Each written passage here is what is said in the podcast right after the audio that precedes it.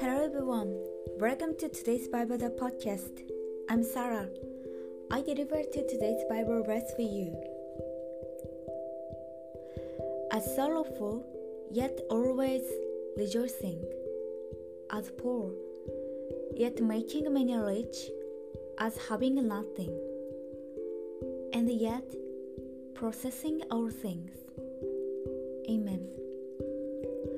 When you walk with Jesus, it turns your life turns around. Even if you are in sadness, your heart will be filled with peace, and even joy will spring up. And even in poverty, love can enrich many. And even if you are in material need without holding anything, you can act freely as if you had everything. Because Jesus is in your heart. Thank you for listening. Hope you have a wonderful day.